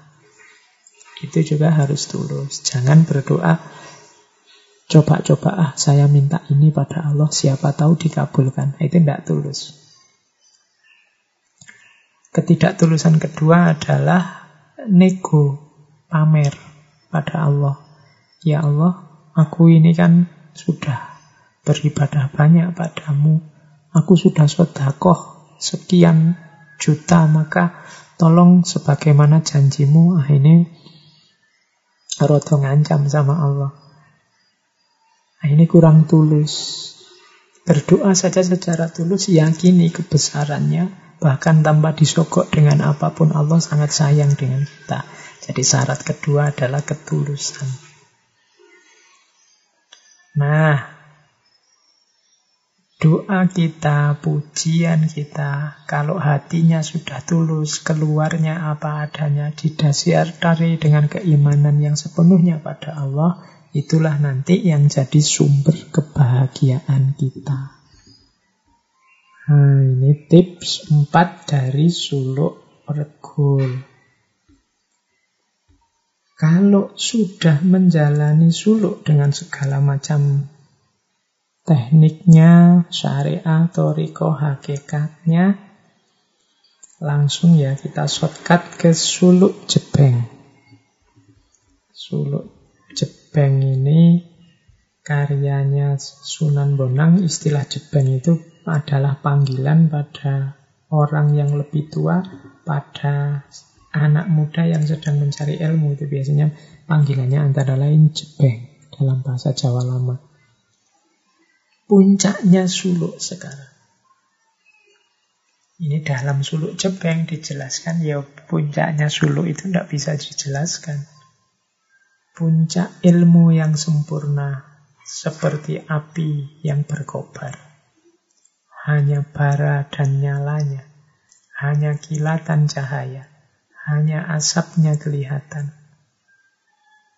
Ketahuilah wujud sebelum api menyala dan sesudah api padam, karena serba diliputi rahasia. Adakah kata-kata yang bisa menyebutkan jadi siapa pun yang mencapai puncaknya suluk, kalau Imam Ghazali menyebutnya ma'rifat, kasyaf, nanti ada yang menggunakan istilah musyahadah dan lain sebagainya, ini tidak bisa dijelaskan, hanya bisa dirasakan. Maka yang tahu pasti hanya yang menjalani, bukan yang membaca bukunya. Dia seperti api berkobar. Hanya bara dan nyalanya. Api berkobar itu kan yang kelihatan hanya baranya dan nyalanya. Kobarannya mana? Ya kita tidak tahu. Seperti ombak dan air. Itu kan tidak bisa dipisahkan. Airnya ambilin, ombaknya buat aku kan tidak bisa. Tapi menjelaskannya memang susah. Hanya kilatan cahaya, hanya asapnya kelihatan. Maka ketahuilah wujud sebelum api menyala dan sesudah api padam. Ini menunjukkan bahwa lo hanya orang yang menjalani lakunya sejak awal yang akan tahu rahasianya. Karena serba diliputi rahasia. Tidak ada kata-kata yang bisa menjelaskan. Nah, ini penjelasan tentang puncaknya Solo. Yang kedua, Jangan tinggikan diri melampaui ukuran. Berlindunglah semata-mata kepadanya. Ketahuilah rumah sebenarnya jasad ialah ruh. Jangan bertanya, jangan memuja nabi dan wali-wali, jangan mengaku Tuhan, jangan mengira tidak ada padahal ada, sebaiknya diam, jangan sampai digoncang oleh kebingungan. Nah, ini untuk yang melakukan perjalanan.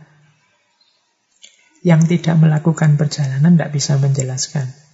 Tapi yang tahu hanya yang ngalami. Meskipun nanti yang sudah ngalami, susah menjelaskannya dengan kata-kata. Meskipun demikian, bagi yang sudah mengalami puncaknya suluk, yang pertama apa? Jangan tinggikan diri melampaui ukuran. Jangan sombong, Jangan merasa lebih tinggi dari yang lain, lebih dekat dengan Allah daripada yang lain. Berlindunglah semata-mata kepadanya. Pokoknya kita bersandar saja sepenuhnya kepada Allah. Ketahuilah rumah jasad ialah roh. Maksudnya apa? Yang kelihatan adalah jasad, yang tidak kelihatan itu roh. Berarti apa? Yang lebih penting itu ruh. Di situ kan rumahnya jasad adalah ruh. Biasanya kan kita rumah. Ruh itu tinggalnya di rumah jasad. Tapi di sini dibalik. Kuncinya manusia itu adanya di ruh, di batin. Maka selanjutnya jangan banyak bertanya, rasakan saja. Nikmati saja kebersamaanmu dengan Allah.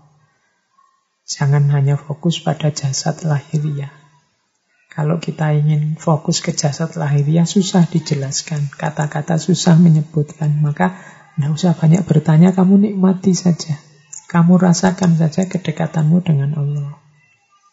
Kemudian ada petunjuk juga, jangan memuja nabi dan wali-wali. para nabi, para aulia, ajaran dan macam-macam itu sarana media kita untuk menuju Allah. Maka jangan dibalik. Jangan memuja Nabi dan wali-wali. Kita harus menghormati, bersyukur, sangat berterima kasih pada mereka. Karena mereka membuat kita sampai pada Allah. Tapi jangan posisikan mereka di posisinya Allah. Demikian juga jangan mengaku Tuhan. Kalau sudah dekat sama Allah, sangat fokus pada Allah, bahkan merasa diri sendiri hilang, katanya Kanjeng Sunan Munak, tetap jangan ngaku Tuhan. Kita masih manusia yang begitu disayang, begitu dirahmati oleh Allah, sehingga bisa melakukan perjalanan sampai padanya. Kemudian jangan mengira tidak ada padahal ada. Berarti apa? Jangan hanya melihat yang kelihatan saja. Jangan hanya percaya pada yang kelihatan saja. Banyak yang hakiki dalam hidup ini sifatnya tidak kelihatan. Kemudian sebaiknya diam. Biasanya orang yang tuntas itu lebih suka diam karena merasa sudah terbuka semuanya, sudah beres semuanya. Maka sebaiknya diam. Jangan sampai digoncang. Jangan mudah goyah. Karena orang yang sudah tuntas itu biasanya tidak mudah goyah. Jangan mudah goyah oleh kebingungan-kebingungan. Nah itu yang terus yang ketiga ini cuma simbolnya, is apa isyaratnya. Pencapaian sempurna bagaikan orang yang sedang asyik tidur dengan seorang perempuan kala bercinta. Mereka tenggelam dalam keasikan, terlena, hanyut dalam birahi. Jadi asiknya, nikmatnya, pengalaman puncak bersama Allah itu seperti asiknya kita kalau di situ ilustrasinya bersama perempuan yang yang jomblo-jomblo bisa dibayangkan lah. Kalau yang sudah nikah mesti ngerti. Lo asiknya seperti itu. Dijelaskan tidak bisa. Kalau ada yang tanya, coba jelaskan enaknya apa sih? Tidak bisa. Yang ngalami saja yang ngerti. Yang tidak ngalami tidak ngerti. Asiknya seperti itu. Oleh karena itu, anakku terimalah ajaran ini, pahami baik-baik. Kalimat terakhirnya, ya ilmu ini memang sukar untuk dicerna. Yang jelas, bersihkan diri, ayo memulai perjalanan. Sebenarnya intinya di situ. Nanti kalau sudah sampai puncak, rasakan nikmatnya meskipun sukar dijelaskan. Oke, ini diambil dari suluk jebeng. Ini memang kita potong-potong ya. Tadi yang makrifat kita ambil dari Primbon Bonang sebagai dasarnya. Kemudian Jalan sufi kita ambil dari suluk bentur. Diawali dari syahadatnya. Kemudian cara membersihkan diri, cara menjalani lagu kita ambil dari suluk regul. Dan puncak suluk kita jelaskan lewat suluk jebeng. Ini sebenarnya agak motong-motong, tapi paling tidak semoga teman-teman tergambar Oh, semacam itu cara tutur, cara menjelaskan beliau Kanjeng Sunan Bonang kepada masyarakat saat itu. Lewat suluk-suluk beliau. Dan gaya semacam ini sebenarnya dekat dengan ajaran-ajaran sebelumnya. Dari yang sifatnya lebih metafisik, lebih ke dalam, tidak fokus ke fikih. Makanya Islam lebih mudah masuk kalau dalam bahasa komputer ya lebih kompatibel dengan ajaran sebelumnya. Jadi gerbangnya lewat tasawuf.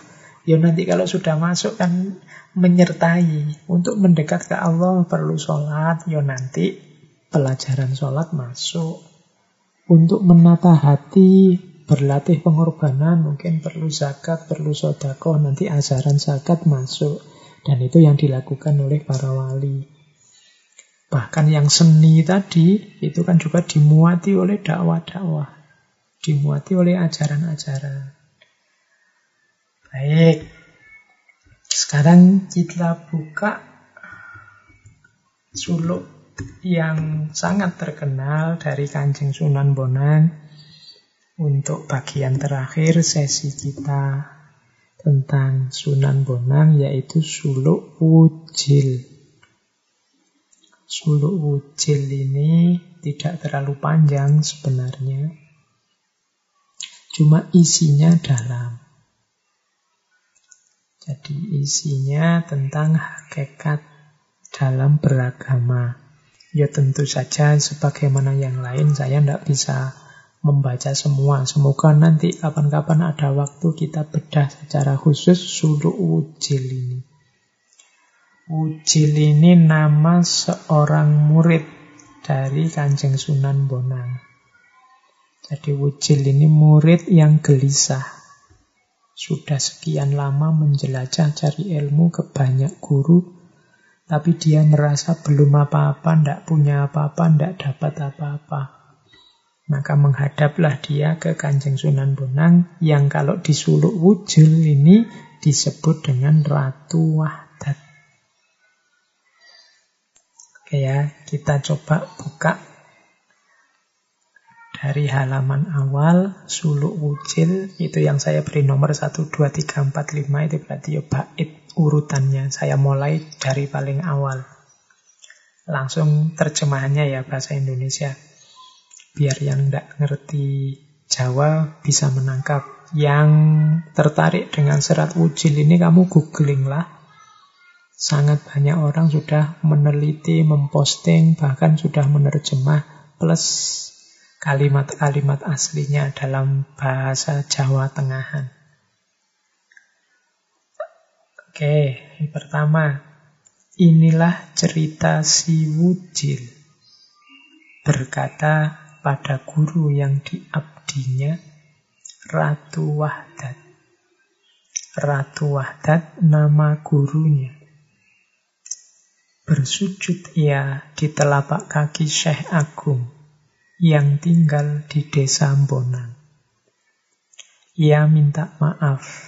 Ia ingin tahu hakikat dan seluk-beluk ajaran agama sampai rahasia terdalam. Jadi bait pertama ini menceritakan adanya seorang murid bernama Wujid yang menghadap gurunya yang bernama Syekh Wahdat yang tinggal di desa Bonang. Tujuannya apa? Ingin tahu hakikat seluk-beluk agama sampai dalam. Nah, itu yang kedua kalimatnya wujil. Sepuluh tahun lamanya sudah wujil berguru kepada sang wali, namun belum mendapat ajaran utama. Ia berasal dari Mojopahit, bekerja sebagai abdi raja, sastra Arab telah ia pelajari, ia menyembah di depan gurunya, kemudian berkata seraya menghormat minta maaf. Jadi Wujil ini aslinya dari Mojopahit. Sekarang berguru pada Sunan Bonang, Ratu Wahdat, sang wali yang tinggal di Bonang. Dia sudah ngaji banyak kitab-kitab, makanya sastra Arab dia sudah tuntas. Mungkin fikih-fikih kitab dasar cara beragama dia sudah ngerti semua, sudah ngajinya tuntas, tapi dia merasa masih belum dapat apa-apa belum mendapat ajaran utama. Maka dia nekat protes, tanya, dan minta ke gurunya untuk diberi ajaran utama, seraya menghormat dan minta maaf. Dengan tulus, saya mohon di telapak kaki Tuan Guru. Mati hidup hamba serahkan. Sastra Arab telah Tuan ajarkan dan saya telah menguasainya. Namun tetap saja saya bingung. Mengembara ke sana kemari, tak berketentuan. Dulu hamba berlakon sebagai pelawak. Bosan sudah saya menjadi bahan tertawaan orang. Jadi ini yang pertama, si wujil ini menyatakan pada kanjeng Sunan Bonang dengan tulus saya mohon guru, saya pokoknya pasrah hidup mati. Kalau yang semua Tuan Guru ajarkan, semua jenengan kajikan, yang sastra Arab tadi dalam bahasa Arab, saya sudah ngerti semua, sudah. Tapi kok masih tetap tidak tenang. Saya masih bingung. Rasanya masih melayang, belum mantap. Dulu hamba berlakon sebagai pelawak. Ini mungkin untuk menertawakan dirinya sendiri. Bahwa selama ini aku ini koyo pelawak. Hidupnya membuat orang tertawa. Jadi dia hanya jadi bahan tertawaan orang. Bosan sudah saya katanya wujud. Oke, ya Syekh Al-Mukarram, uraikan kesatuan huruf dulu dan sekarang. Yang saya pelajari tidak berbeda. Tidak beranjak dari tatanan lahir, tetap saja tentang bentuk luarnya. Saya meninggalkan Mojopahit, meninggalkan semua yang dicintai, namun tidak menemukan apa pun sebagai penawar. Jadi dia sudah menjelajah ke mana-mana. Kemudian dulu dan sekarang dia sudah belajar macam-macam. Dan dia simpulkan ternyata tidak ada bedanya kok ajaran-ajaran dulu dan ajaran sekarang itu. Tapi semuanya dia tidak puas. Karena yang diajarkan hanya tatanan lahirnya saja, bentuk luarnya saja. Sampai dia meninggalkan Mojopahit, meninggalkan semua yang dicintai, tapi tetap belum menemukan yang memuaskan hatinya. Diam-diam saya pergi malam-malam mencari rahasia yang satu dan jalan yang sempurna.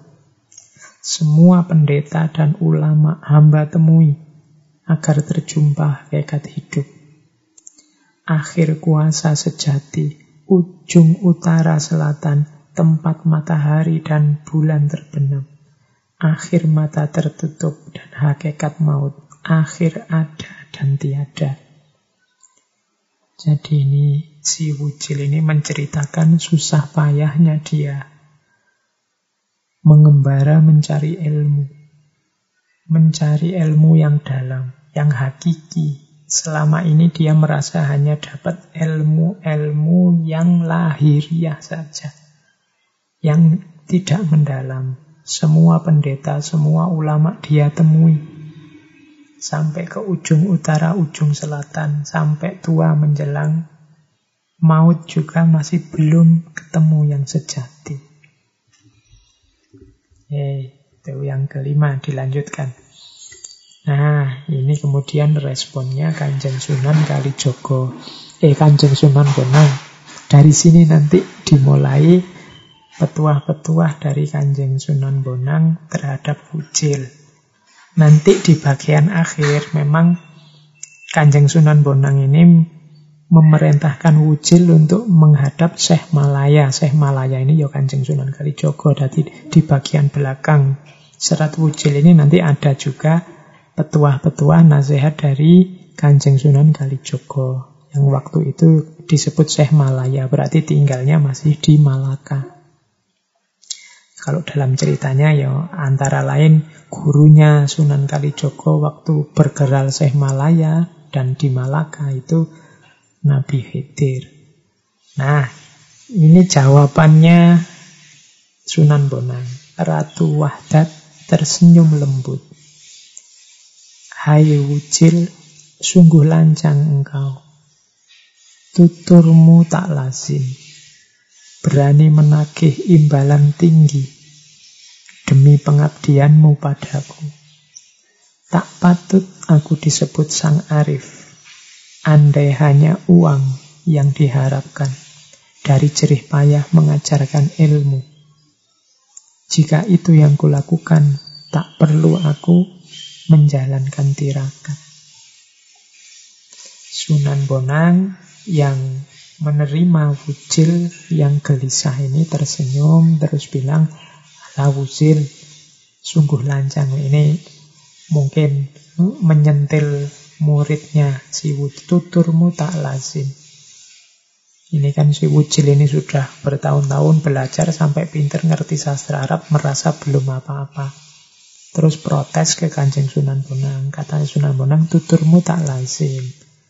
Berani menagih imbalan tinggi. Kamu ini kayak orang nagih. Balasan dari pengabdianmu padaku. Tapi kalau logikanya bayaran, bahwa karena engkau nagih atau karena aku harus bayar atau karena kamu harus membayar ilmu diberikan, andai hanya uang yang diharapkan, tak perlu aku menjalankan tirakat. Kalau urusannya bales-balesan, utang budi atau bayar-bayaran, perhitungan ekonomi, tidak ada gunanya aku tirakat wujil. Gitu. Janganlah, jangan pakai logika, balasan imbalan dari pengabdian atau bayaran dari ajaran.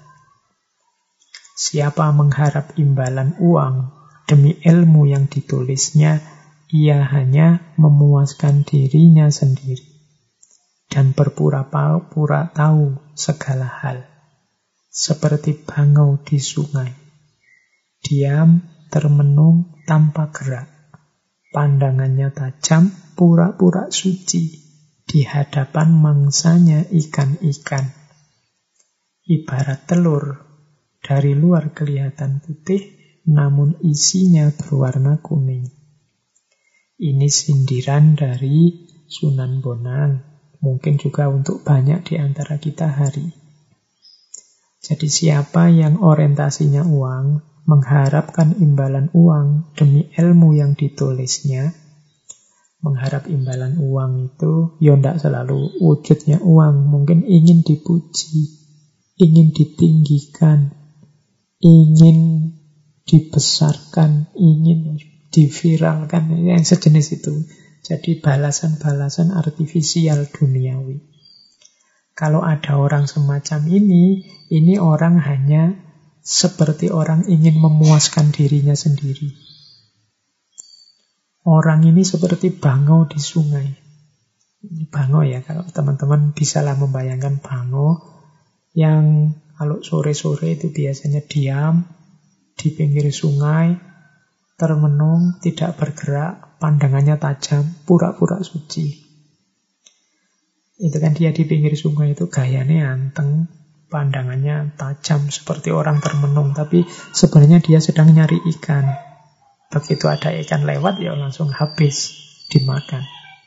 Nah, itu disindir seperti ini oleh Sunan Bonang bahwa orang semacam itu ya sebenarnya orang yang hanya pura-pura suci. Kenapa disebut pura-pura suci? Loh, kotoran batinnya kan jelas tadi. Ternyata dia berpamrih. Tidak melihat manfaat ilmunya, tapi yang dia lihat adalah imbalan dari ilmunya terhadap dirinya. Nah ini seperti burung bangau yang diam anteng di pinggir sungai, pandangannya tajam, seolah-olah sedang merenung, tapi begitu ada ikan lewat, ya langsung disamber ikannya.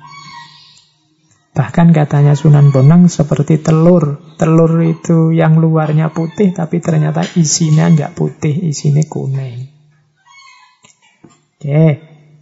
Nah, terus yang kedelapan, matahari terbenam. Malam tiba, wujil menumpuk potongan kayu, membuat perapian, memanaskan tempat pesujudan sang zahid. Di tepi pantai sunyi di Mbonang, desa itu gersang.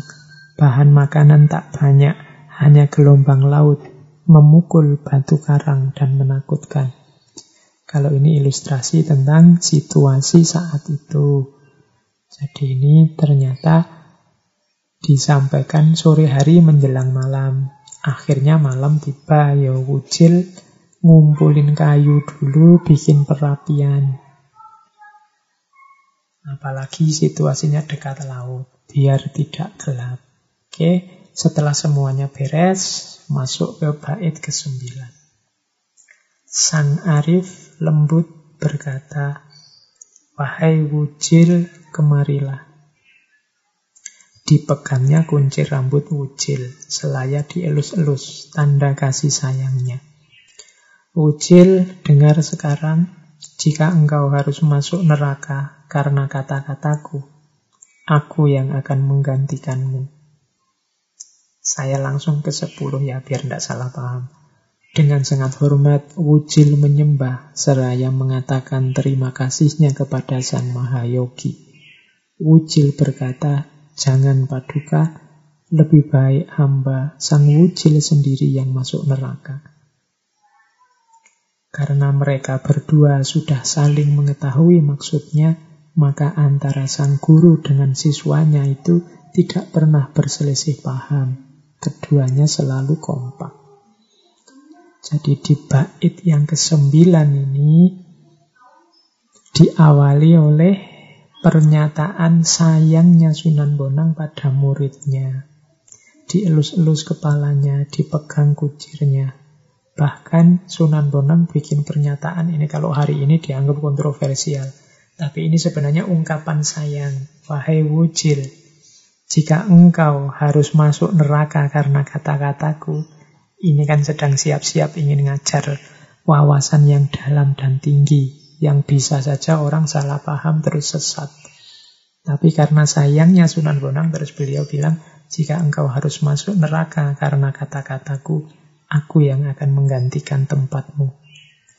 Tak tanggung dosamu katanya Sunan Bonang. Ini sebenarnya ekspresi sayang saja, tidak harus diartikan letter. Namun wujil tidak salah, tidak kalah sayangnya kepada gurunya. Katanya Wujil, jangan paduka, lebih baik hamba sendiri yang masuk neraka. Dua bait ini sebenarnya menunjukkan sebelum mengajarkan ajaran-ajaran level dalam, guru dan murid ini akhirnya sampai pada frekuensi yang sama. Ada di frekuensi cinta yang sama, di gelombang cinta yang sama. Jadi akhirnya dua-duanya sama-sama terbuka dan siap untuk menyampaikan ajaran yang kalau hari ini disebut ajaran rahasia. Karena mereka berdua sudah saling mengetahui maksudnya, maka antara sang guru dan siswanya itu tidak pernah berselisih paham. Keduanya selalu kompak. Itu diperjelas di kalimat terakhir di bait ke-10 itu. Nah, kemudian bait ke-11 ini dari suluk wujil saya potong sampai bait 11 ya. Nanti kapan-kapan, entah waktunya kapan kita bahas lagi kelanjutannya. Ingatlah wujil, waspadalah hidup di dunia ini. Jangan ceroboh dan gegabah. Sadarilah dirimu bukan yang hak dan yang hak bukan dirimu. Orang yang mengenal dirinya akan mengenal Tuhan, asal-usul semua kejadian. Inilah jalan ma'rifat sejati. Ini nasihat paling awal yang diberikan oleh Kanjeng Sunan Bonang adalah hati-hati hidup di dunia ini jangan sembrono mau ngomong apa, mau melakukan apa, mau nulis posting apa, gitu kalau pakai bahasa hari ini, dipikir dulu berkali-kali lipat. Karena kita ini manusia. Kalau tidak hati-hati, sangat mudah terjatuh pada kekeliruan dan kesalahan. Makanya sadarilah dirimu bukan yang hak dan yang hak bukan dirimu. Engkau bukan Tuhan dan Tuhan bukan engkau. Setinggi apa pun makom kau capai lewat suluk tadi meskipun sampai puncak, tetap saja harus kamu sadari engkau bukan Tuhan dan Tuhan bukan dirimu. Tugasmu apa? Kenali dirimu. Orang yang mengenal dirinya akan mengenal Tuhannya. Tuhan inilah asal-usul semua kejadian. Inilah jalan makrifat sejati. Jadi makrifat yang sejati itu diawali dari mengenal diri. Kalau sudah mengenal diri, akan kenal dengan Tuhan. Caranya macam-macam. Di Abdus Somad Al-Falimbani kemarin, kemarin ini juga dijelaskan. Maksudnya mengenal diri, mengenal Tuhan. Jadi kesadaran kita akan diri kita pada akhirnya akan menghadirkan kesadaran akan Tuhan. Dan jangan salah, kalau sudah mengenal Tuhan, akan kenal hakikat hidup dunia dan alam semesta ini seisinya. Kenapa? Karena Tuhanlah asal-usul semua kejadian asal-usul alam semesta. Inilah nanti yang dikenal dengan nama makrifat. Nah, ini di bait ke-11. Jadi, yuk kita potong di bait 11 dulu. Nanti kapan-kapan kalau ada waktu, mungkin situasinya memungkinkan, forumnya memungkinkan, kita bedah lagi suluk wujil. Nah, terakhir saya ingin menyinggung sebentar ini. Ini lagu yang populer sekali, dikenal di mana-mana. Tombo Ati. Ini memang kalau untuk Indonesia, untuk Jawa itu Sunan Bonang dipandang yang membawa syair ini yang sekarang jadi lagu. Meskipun sebenarnya lima hal yang disebut tombo ati itu sudah pernah dibahas oleh beberapa ulama. Misalnya yang terkenal sebenarnya syair ini berasal dari ulama yang bernama Syekh Ibrahim bin Ahmad atau yang dikenal dengan nama Abu Ishaq Al-Hawas, ulama dari abad ketiga Hijriah. Kemudian syair ini juga tentang lima hal ini juga disinggung juga kalau teman-teman pernah membaca kitab Al-Azkar. Jadi isinya memang indah, obatnya hati dari kegalauan, dari masalah, dari kesumpekan hidup itu ada lima. Yang nomor satu, mojo Quran lan maknane. Itu dalam naskah aslinya yang bahasa Arab bunyinya kiro atul Quran bitadabbur. Kenapa harus bitadabur? Karena dengan merenungi maknanya akan aja banyak solusi kita dapatkan menghadapi problem-problem hidup kita. Insya Allah solusi-solusi itu akan bermanfaat. Makanya kalau hati sedang sumpek, sedang ruwet, ayo baca Al-Quran. Tapi plus maknanya juga. Kalau hanya membaca tanpa paham maknanya, yang manfaat ketentraman batinnya ada. Tapi lebih maksimal kalau bitadabur. Nah, ada maknanya yang kemungkinan besar juga akan bermanfaat jadi solusi terhadap problem kita. Yang kedua, sholat wengi lakonono. Sholat malam lah, kiamul lail. Kiamul lail itu Sebenarnya menjelaskannya mudah. Di situ ada ketenangan, di situ ada kedekatan dengan Allah. Ketenangan dan kedekatan ini penting saat kita menghadapi masalah. Yang ketiga, wong kang soleh kumpulono. Mujalah satu solihin. Kita ini lemah, kita ini banyak kekurangan, tapi kalau kumpul dengan orang-orang soleh, insya Allah kita juga ketularan cahaya dari mereka. Kita sedikit-sedikit akan mendapat percikan cahaya dari mereka yang menerangi hati kita yang sedang galau, sedang gelap. Kadang-kadang kan kalau kita jejer ulama tertentu, jejer para solihin tertentu, ndak ngomong cuma jejer saja, kadang lihat fotonya saja, batin kita ikut tentram. Itu gunanya mujalah satu solihin. Yang keempat, weteng engkang luwe. Perut yang jangan kekenyangan, kalau bisa lapar. ul badan.